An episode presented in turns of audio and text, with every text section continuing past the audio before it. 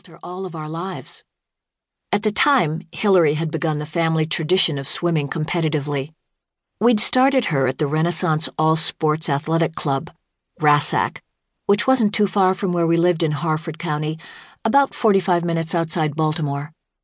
Both Hilary and Whitney, who was seven years old then, were involved in lots of extracurricular activities, including the Brownies troupe that I was proud to lead, as well as ballet and gymnastics.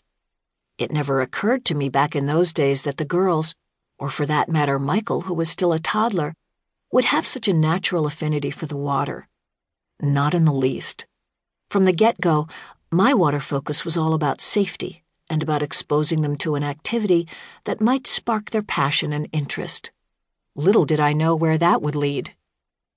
The first clue that Hilary was starting to take swimming seriously was when she announced that she wanted to become the next Janet Evans, the Olympic swimmer who had captured America's heart in that era. There was only one problem as far as Hilary could see, and that was the place where she was training and the team she was on. She'd noticed that the swimmers who kept defeating her all happened to come from the same place North Baltimore Aquatic Club, NBAC. Hilary didn't like being second or third, although she was satisfied as long as she was bettering her time, the name of the game. But she did enjoy the thrill of winning, being first.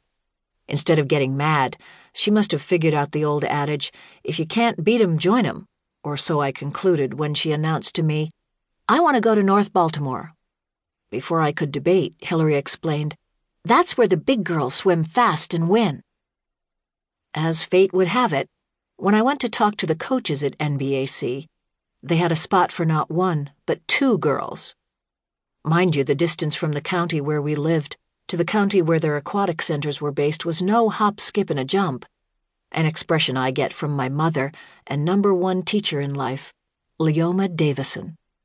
In deciding how to juggle the demands of time and money on an already stretched budget and schedule, I always thought of my mother, who epitomized the idea that if something is important, you find a way to make it work. Born and bred in a little town in rural blue collar western Maryland, my mother, an endless source of common sense wisdom as well as quaint sayings, also knew a thing or two about having big dreams. Before she met my father, the aptly nicknamed Beau, for Bernard Joseph Davisson, she was on her way toward a promising career as a concert pianist, with an opportunity to attend Peabody Music Conservatory in Baltimore. Though she sacrificed her dream to marry the love of her life and raise a family, I always believed she made that choice so that her children and grandchildren would be able to pursue their dreams to the hilt and take advantage of every opportunity life had to offer. So when Hilary set her heart on training among the best, to learn to swim fast and win, I knew I was going to move mountains to make that happen. Sure enough, the change to the new swimming venue was worth it. In spite of the two hours on the road every night after school, regardless of carpools and other creative time saving efforts, my credo, have minivan, will travel, kept me going even on weekends and evenings when I would have preferred being home, planning and writing lessons, grading papers, and taking care of all the other responsibilities that come with being a full time middle school teacher. Meanwhile, before I knew it, both Hilary and Whitney were rising impressively in the ranks at one of the top aquatic centers in the state of Maryland, if not the country.